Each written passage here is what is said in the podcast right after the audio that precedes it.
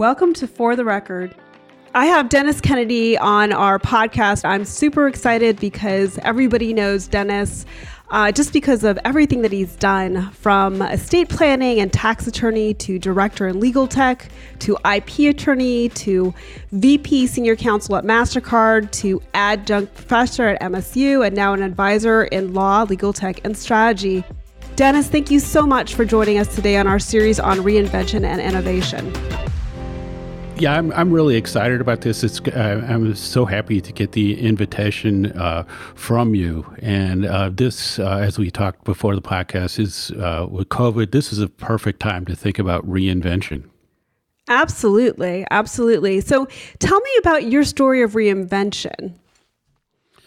I sort of feel that uh, that reinvention. I, I, sometimes you look at your career and you realize that all the stuff you were making up as you went along, there was actually a story thread that you don't realize till later. And I think that as we as we kind of did the preliminaries for this, I realized that the reinvention actually is a, a theme, even though I typically wouldn't use use that word because it kind of got over. Uh, it got used a lot about ten years ago. Uh, you know know, reinvent law, reinvent IP. Uh, there was like all these all these things happening, which were actually really exciting. They just yeah. kind of kind of fizzled out. But I think we're at a point again where we can do that. So I think that if I go back and I look at my career and all the things I've done, there is this notion of, of reinvention. I sort of feel that, you know, there's this word polymath that probably does apply to me. So I started out in college, and I was going to be a, a math major. And then in, my, in, the middle of my junior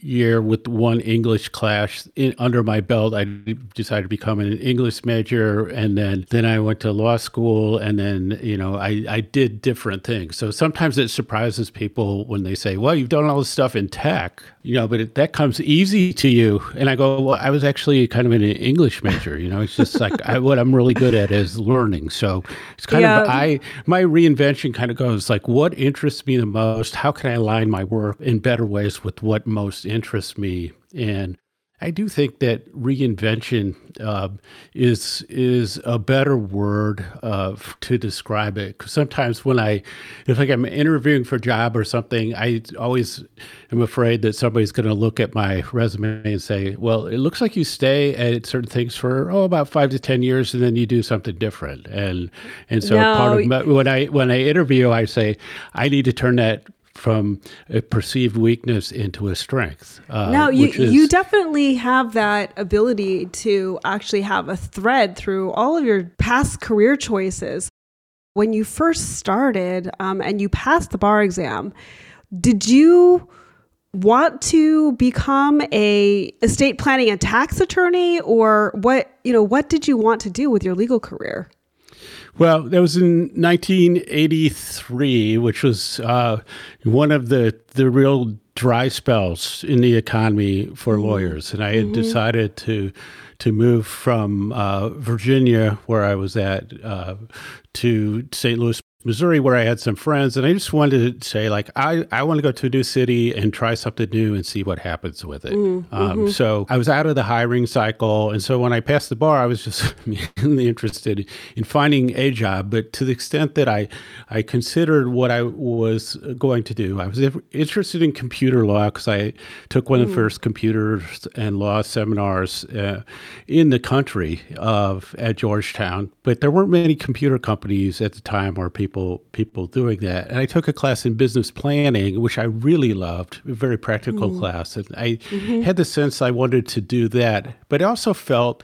I wanted to put myself in a position where I could learn a new uh, city that I was living in, learn the legal community, you know, build a network, and then I wanted to rule out in a way uh, some traditional legal paths. So, looking back, I had this idea that it would be cool to clerk for a judge or judges. And so, uh, as luck would have it, there was an opportunity to clerk at the state trial court when I came to St. Louis. And I was able to, to get that job and spent some time there for like almost no money, but I learned like all kinds of stuff. Had great mentors with judges, met all kinds of lawyers. Uh, you know, worked down the hall from the the first black mayor of uh, mm. of St. Louis, and mm-hmm. so people would always say like, "You're not even from St. Louis, and you know all these people." And I go, "Well, that was kind of part of my plan, and and that helped me kind of rule out uh, uh, taking a litigation path, uh, which is kind of what I wanted to do by taking that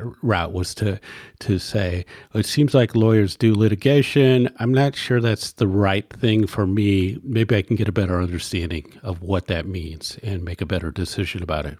Interesting. So, how did you transition then to become the director in legal tech? So, uh, what I did, uh, so a lot of things for me come down to uh, basically it's like September 1995. So I was working, mm. uh, you know, had moved to a, a medium sized firm, 50 lawyers. In September 1995 was when Windows 95 was announced. And I took the day off, and this is like a crazy thing that I, mm-hmm. uh, I went to the, uh, the announcement event in St. Louis. So they talked about what Windows 95 was going to do, the internet, and I kind of drove home from that kind of in a fog. Like I think mm. I even missed my exit. I was like, "Oh my god, this is the thing. The internet is the thing. Um, this is the most important thing that's going to happen in my lifetime, mm-hmm. and I've missed the boat on it. I need to do something about it." And so basically the next day i decided to create a website uh, on estate planning. So i was one of the first lawyers uh, with the website. And i said you know i got i want to go in that direction. And so so essentially you were an innovator in, in law even back then right? Yeah i mean it's weird because i look back and i go I, when i went to do estate planning uh, one of the first things i did and this would have been let's say 19 90, maybe a little bit earlier. Um, mm-hmm. I I put together a document assembly application for estate planning documents. You know, so when people talk about oh document automation, I go, well, you know, I, I hate to be like the old guy in the room, but I, I kind of did this 30, 30, years ago, and yeah. it was totally cool then, and it's totally yeah. cool now. Um, mm-hmm. So I did that, and I said, I really like what I'm doing. I like the people a lot. I have, you know, very important mentor in my life was a partner of, of, of mine in the in the law firm I was at, and I said. Mm-hmm. But I like to. I saw that uh, the estate planning work that I was doing was being circumscribed in a lot of ways as accountants and other professionals took away the fun parts of a sophisticated estate planning practice. Mm-hmm. So I said, mm-hmm. can I move myself closer to the internet and do something new. And I had started writing a technology column for Lawyers Weekly USA. And I said, can I kind of follow the legal tech path? And Interesting you know, move away from estate planning to something that was more aligned with where my interests were. And I'd already discovered at the time that I had this ability to uh, communicate uh, in really good ways uh, about technology with lawyers and others through writing, speaking, those those sorts of things. That's kind of interesting. I, I just wanted to just kind of interject something because I think it's a it's a big it's a big thing, especially given a lot of attorneys that are questioned, especially now with COVID, like what their career paths are. And you've done so many things while you were learning about legal tech um, and practicing at the same time. It just, you know, how was that transition from from changing? from what you've been doing into legal tech and beyond as you kind of went along yeah so so what i I did was I actually got help. And so mm. I, I mm-hmm. said, I think I know the direction I want to go. And I sometimes I talk about you can either like a, a one step change in your career path or a two step change. So mm-hmm. you could mm-hmm. say, well, like, I want to stay a lawyer, but do technology law. So that would mm-hmm. be the one step. The other thing is to say, I want to do technology, but I don't want to do law. I want to do technology and something else. Hmm. And so my first uh, attempt was to say, like, oh, I can do legal tech consulting. Uh, you know, so, so, I tried that for a little bit. Uh, you know, long story short, that didn't quite worked the way that we had planned, mm-hmm. and uh, people were kept asking me whether I would do uh, like technology law, internet things, mm-hmm. stuff like that. Mm-hmm. So I had the opportunity to go to a very large firm in St. Louis and and uh, explore that route. But I used a career counselor. I put a lot of time and effort into it because I was walking away from a partnership at a very prestigious law firm to wow. try something new. Um, and I wanted to make sure that I was doing the right thing. So that career counseling has been really helpful to me in uh, you know determining what was important to me um, and what I wanted to try to do, mm-hmm. and and then to execute on that. Uh, so a lot of things go back to that. Were you scared at all when you went from something that's a sure thing to something that you're really interested in? And how did you take that leap into doing what you really wanted to do and feeling confident about that? Because um, I know your next career path was an IP law and then a MasterCard, you know? Yeah, so I, th- I think there's a couple things. So I'm one of uh, one of those people who, who say, uh, if I if if I move myself down the road, you know, 10, 20 years, whatever, will I look back on this and regret that I hadn't tried something. Mm, um, mm-hmm. So that was part of it. I said, yeah, I, I kind of will regret that uh, this whole internet thing was happening, and I didn't, I couldn't say I was involved in some, you know, in some some fashion with it. Mm-hmm. So that was part of it. But yes, yeah, to- all the stuff is totally scary. You know, mm-hmm. I mean, it's it's like yeah, it's in a way you're going like, hey, wait, I, I have this uh, this partnership. It's great. You know, people like me. They let me do what I'm doing. You know, it's mm-hmm. it's a comfortable life. But like I said, there was kind of two things. There's one thing that was really pulling me, the internet, and I was just also seeing that this whole field, everything that was interesting to me was going to be taken away. Uh, wow. Uh, by the other the other associated uh, professions, and which I which I think is is the that was borne out, um, and uh, you know, so it just seemed like a good time. You know, I, was, I think I was about to turn forty, so like a lot of things came together. Mm-hmm. You know, I said, well, if not now, then will I ever will I ever do it?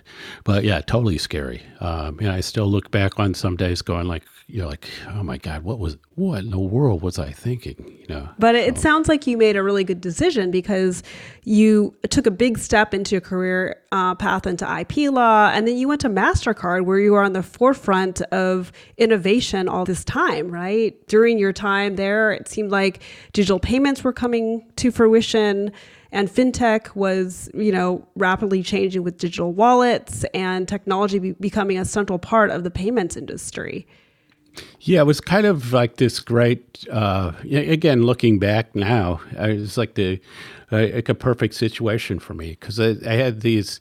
I I sometimes think that um, although it was IP, I usually consider it as as more information technology law, but I really focused on licensing that that side of of IP and a lot of technology stuff. So when I went to to Mastercard, it was.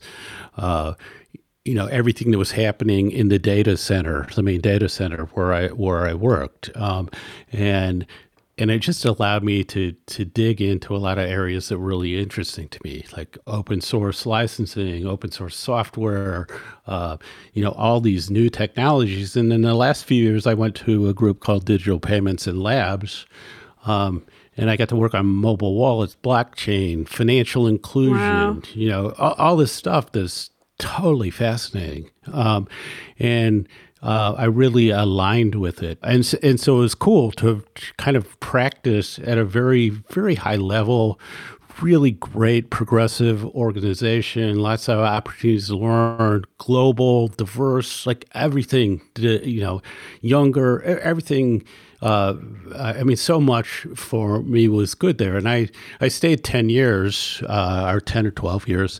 And a lot of my friends said, "We can't believe you stayed that long because we did, we thought you would last like in a like a corporate environment like two years, you know, right? And certainly no more than five. Uh, but right. I liked it, and then I kind of hit hit the wall. Had the I reached this point where I sort of felt like, as you said, fintech, blockchain, all these things were happening so fast. Uh, mm-hmm. and I felt like I was in slow motion. Mm. You know, being at a big company, even one as, close to the, in some ways, as close to the center as Mastercard was. So it was, it was like I had the opportunity to take early retirement chance to move uh, to a place that you know to a new place because I wanted to, to leave St. Louis, uh, and I talked my wife into it. and was like, "Well, this is like a good opportunity opportunity to do that," and that's totally scary too. You know, I'm not saying I like to like put a lot of fear into my life, but from time to time that happens. And right.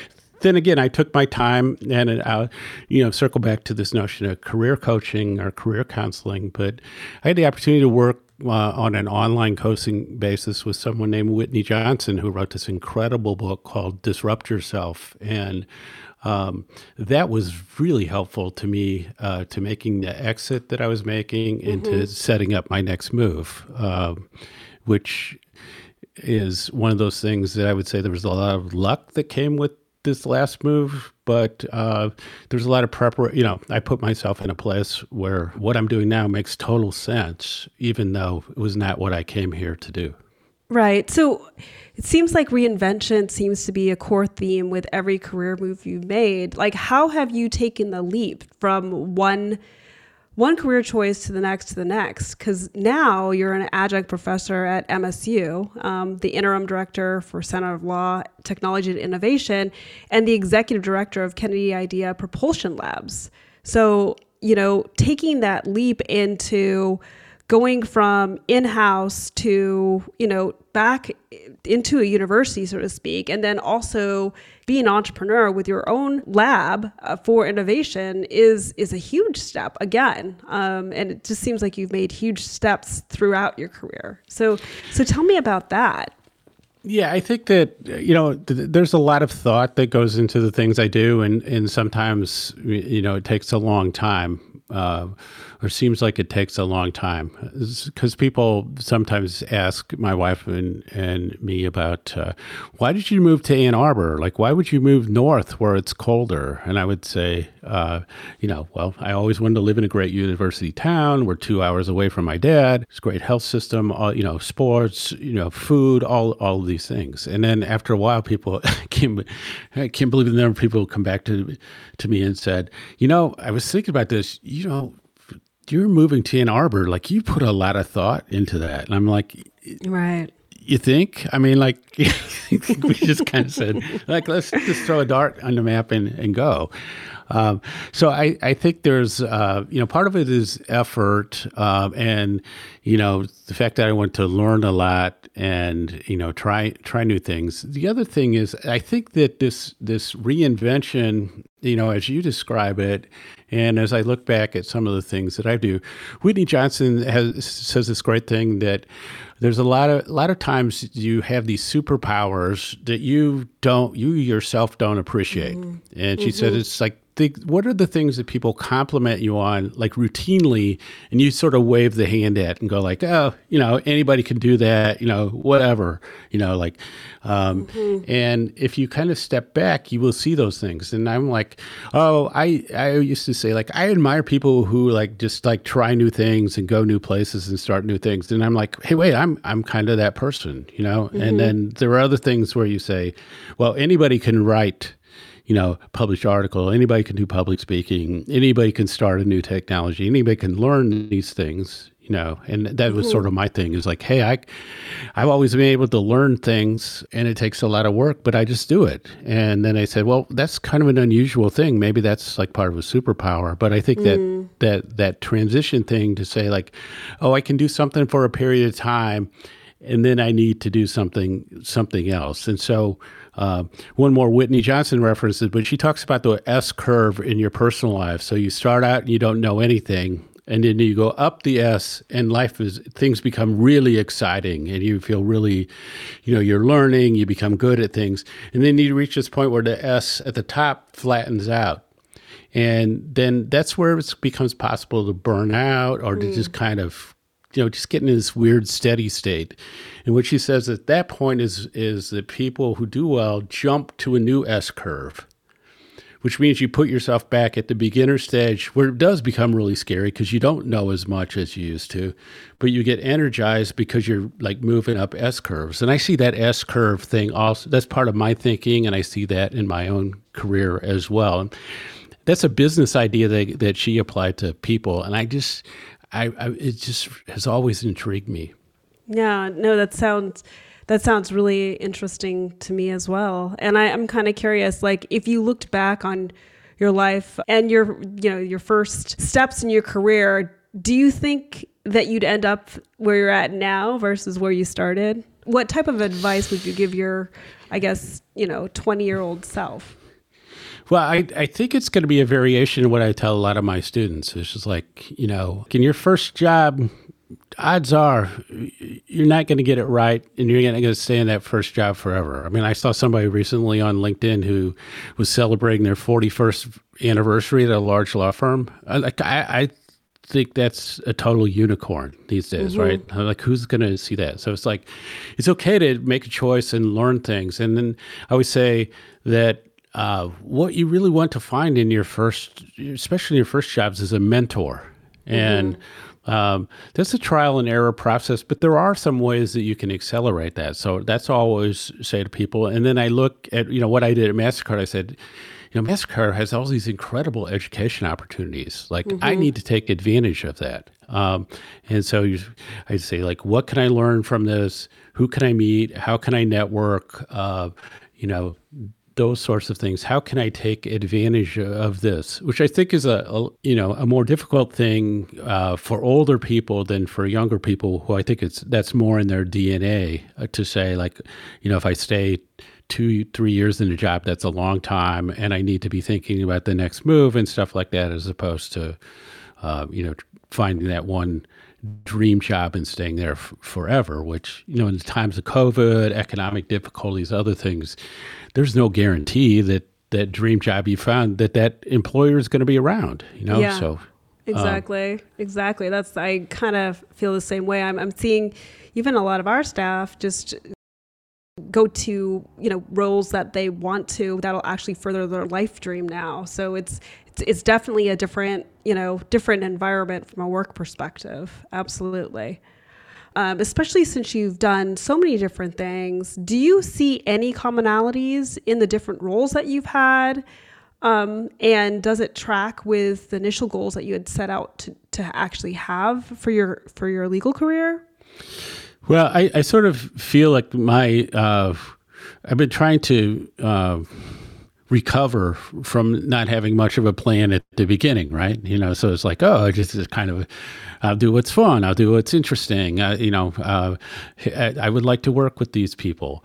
Yeah. Um, so so now I I say, well, I I do start to see some things that you know that I would try or that have been you know sort of themes that I've found, and so um, one is I like to be in really new areas. I love being in a legal space where there's nothing else out there, right? So like if you like if if if we're doing something on a blockchain in Uganda for education, uh, financing, uh, for Mastercard, there's no. I'm not going to go to the law books and and know exactly what the answer is. Mm-hmm. And so I mm-hmm. like that. That's some of the classes I'm teaching now.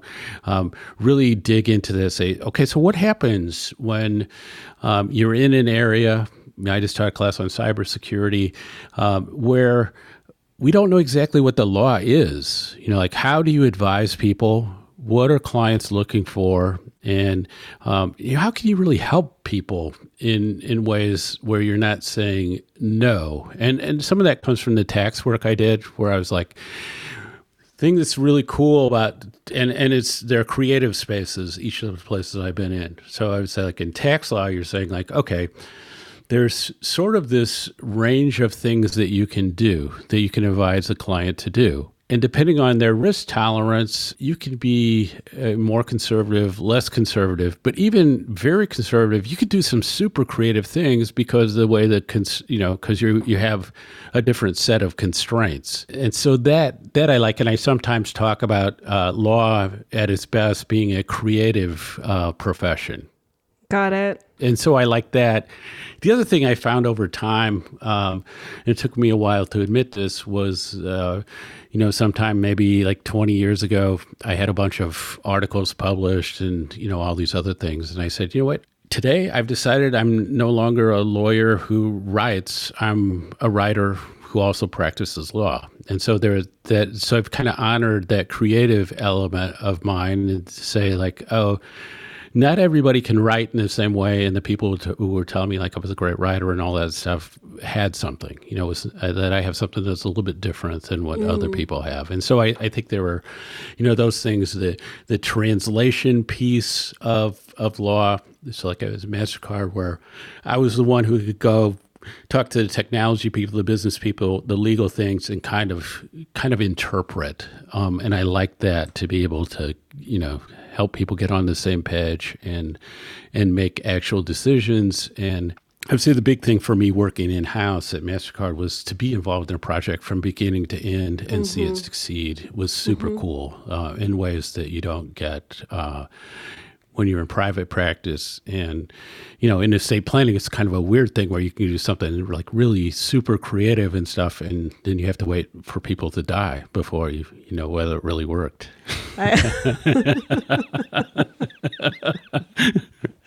Yeah I, I i totally get it Thank you for sharing with us. I I have a couple of additional questions, but the first one was especially since you're kind of at the forefront of law, legal tech, and innovation, like what do you see happening now? And you know, are there any commonalities with what you saw with the payments industry for the legal industry? Yeah, I, I, I think there are. I, I mean, I think that uh, I, I sort of feel like in traditional law, um, we're the one profession that's looking to go back to pre-COVID days, and so I think that there will come a point where the pressure to go backwards will be really strong, and we'll see a step back in all of technology and all of innovation in the practice. You know, with with some outliers, of course. Um, and then I, th- I think it's likely we'll see that doesn't sustain. And I think this new generation of lawyers is going to drive that. Um, and I, I, really am of the belief that, like, a, uh, you know, one of the reasons I wanted to retire and why I like doing teaching is like hey, we, we kind of mess things up, but and the people who can get us out of the problems we're in are the young people. So let's get right. out of their way and, and help them, you know. And that's yeah. why you know things like diversity, all those things are important to me uh, because that's the mindset that's going to going to change the world for the better. But I think that we're going to see this decentralization you know what we thought Mastercard was this movement away from cash and checks to different things to you know uh, digital payments that we take for granted now. You know, like is cool to go to a store and pay for your groceries with uh, with your watch. You know, yeah, um, it is, and so, it's very convenient. And it, when you're in China, all you do is do digital payments, and that's it. Mm-hmm. Right, and that that global aspect where you say. Uh, what we've accomplished and what was accomplished in the financial industry is really that I can travel anywhere and I can, you know, I don't have to take cash. I don't change currency. I like have a piece of plastic and now maybe just my phone, and I basically can interact, you know, and and you know pay for things and do all of that. So uh, and there took a lot. It took a lot of uh, removing friction, moving things forward. And I think that law right now uh, is a, a, big source of friction, like mm-hmm. across the board, from the court systems to regulatory to everything else. Like everything that we try to do that's legal or even quasi legal, it just seems like it's so difficult to do. Like anybody who's uh, bought a house recently, all they talk about is like, oh my God, I had to like fax things and these papers and, you know, like it didn't make sense. And I had to go find a notary, like all these things. You go like, doesn't make sense. And it doesn't make sense when you're in a pandemic, right? Mm-hmm. So, so I think, I think we'll see that. And I, I so I think the, what will happen. I think what's some of the stuff is happening. So like the new entrepreneurial lawyers, I think so much happening in the the access to justice space, and um, some interesting things happening at the very high end as well. But uh, that will gradually filter through. But I think it's going to be a tough, very tough time for the legal profession. Um, and I'm not like if people are asking to make predictions, I'm sort of overall kind of bearish on what we'll see over the next couple years, but over the next five to 10 years, I'm actually pretty bullish. Uh, but I think there's going to be that step backwards. Well, no, that's that's great to hear your predictions when it comes to these kinds of things. And now, you know, kind of in our last moments, are there any words that you'd love to share, um, any words of wisdom about the process of reinvention and innovation that would help um, those who are trying to figure out what to do as their next steps?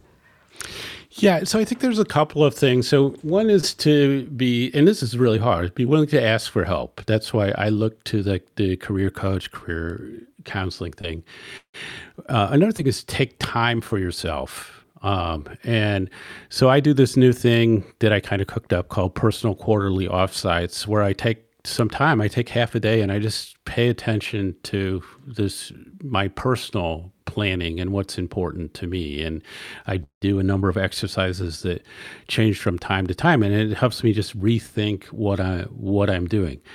And the other the other thing is, I think right now with the Great Resignation, with all the uncertainty, it, this is like the time if you want to make a change. Um, Now's the time to do it. Now is the time, and I, you know, I was I was looking when I talk to students. The one thing that just like bugs their eyes out is when I talk about associates at big firms like billing three thousand hours or plus, or that's almost the expectation now. And I'm like, I don't even know how people can do that.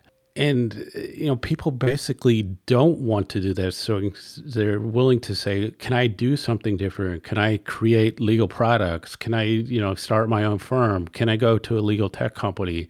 All these things. And that's at the center at MSU. That's one of the things that I like to focus on because there is a, a track record of people going into these different careers. And there's so many lawyers who've left to do something I would call legal adjacent or something just a little different, and they're so much happier.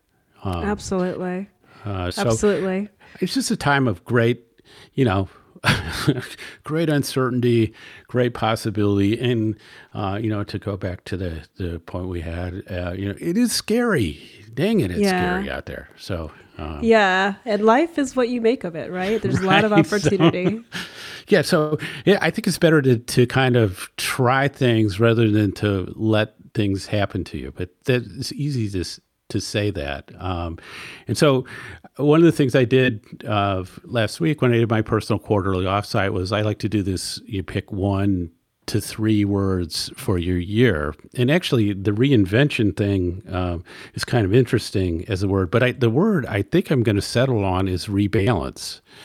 And so I sort of feel like I have some balance, but it's not quite right. And so I think that's one thing that you can do right now is to say, I don't know that I need to do something drastic, but I do know that if I'm a human right now, I'm somewhat out of balance. So can I spend some time trying to figure out what that balance is? And that could mean a new job. It could mean, you know, something different. Um, and then it's just like keep learning, keep learning, keep learning, you know. Um, that's the way you survive now. Amazing. Well, thank you, Dennis, so much for your words of wisdom throughout this podcast, and um, definitely appreciate you being on the show. Thank you so much. Oh, it's so fun. It was like really uh, enlightening for me to, uh, you know, it's like one of those things when you hear yourself talking about yourself, you actually learn some new things. so I'm really grateful to you, and uh, I hope the audience enjoys it as well. Thank you so much. You've been listening to For the Record to hear more marketing tips, subscribe to our podcast on your favorite podcast streaming platform. To learn more about us, go to platform.com.